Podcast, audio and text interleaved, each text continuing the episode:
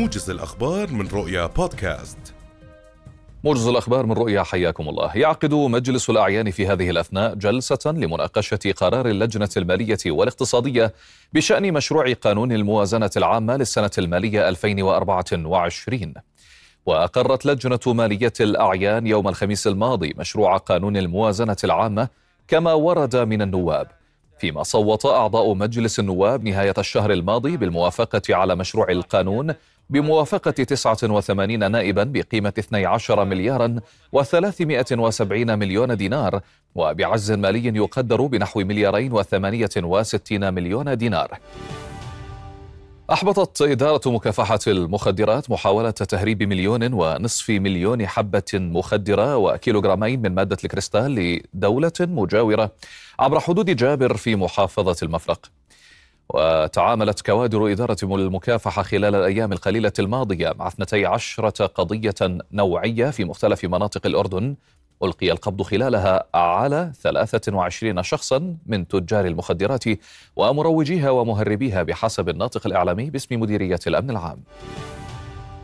أعلنت وزارة الصحة في قطاع غزة عن استشهاد 96 فلسطينيا وعن إصابة 172 آخرين خلال 11 مزارة ارتكبها جيش الاحتلال ضد المدنيين في القطاع خلال ال 24 ساعة الماضية.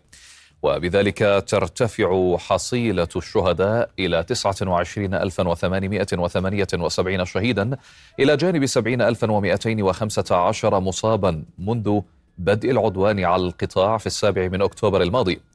وأشارت الوزارة إلى أنه لا زال عدد من الضحايا تحت الركام وفي الطرقات ويمنع الاحتلال وصول طواقم الإسعاف والدفاع المدني الوصول إليهم.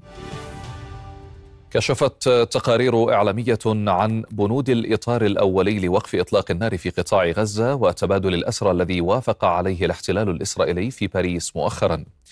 وبينت التقارير أن تل أبيب وافقت على إطلاق سراح 400 أسير فلسطيني بينهم عدد من أصحاب الأحكام العالية. وأضافت أن تل أبيب طرحت إعادة تموضع قواتها خارج المناطق المكتظة ووقف الاستطلاع الجوي لثمان ساعات يوميا إضافة إلى قبولها طلب حماس المتمثل بزيادة دخول المساعدات والمنازل المؤقتة للقطاع وإدخال آليات ومعدات ثقيلة. وأوضحت أن إفراج الاحتلال عن 400 أسير فلسطيني سيقابله الإفراج عن 40 محتجزا في غزة من النساء وكبار السن.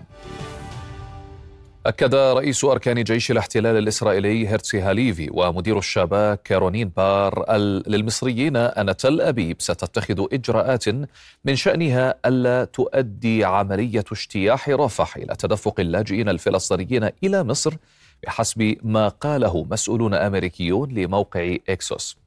وبحسب ما نشر على موقع إكسوس أن المصريين حذروا من تهجير الفلسطينيين إلى شبه جزيرة سيناء التي ستؤدي إلى تمزق في علاقاتها مع تل أبيب.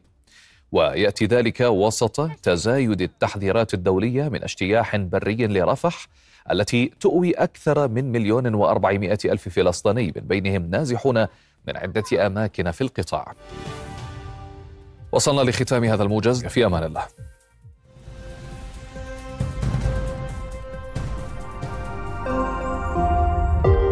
رؤيا بودكاست